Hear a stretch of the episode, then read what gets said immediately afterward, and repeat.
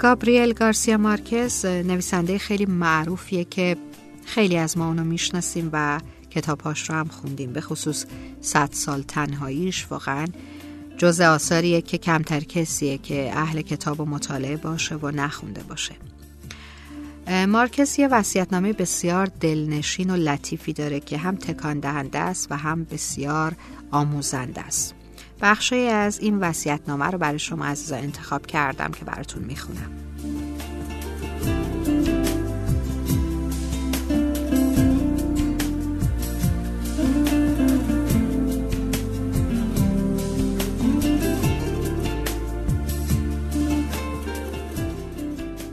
اگر خداوند فقط تکه از زندگی به من میبخشید ساده لباس می پوشیدم روحم را اوریان می کردم تنفر را روی یخ می نوشتم و به حضور آفتاب چشم می دوختم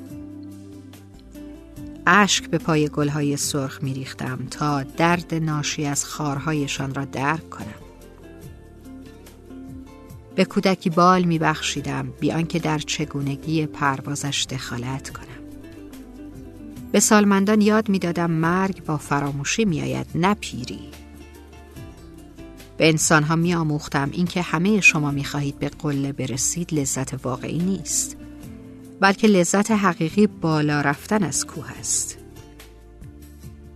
همیشه آنچه را می گفتم که احساس می کنم و به آنچه می اندیشیدم عمل می کردم برای گفتن دوستت دارم وقت را تلف نمی کردم رویا را به خواب ترجیح می دادم چرا که دیگر فهمیدم به ازای هر دقیقه چشم به هم گذاشتن شست ثانیه نور را از دست می دهم به کسانی که سخن می گفتند بهتر و با حوصله بیشتری گوش می دادم.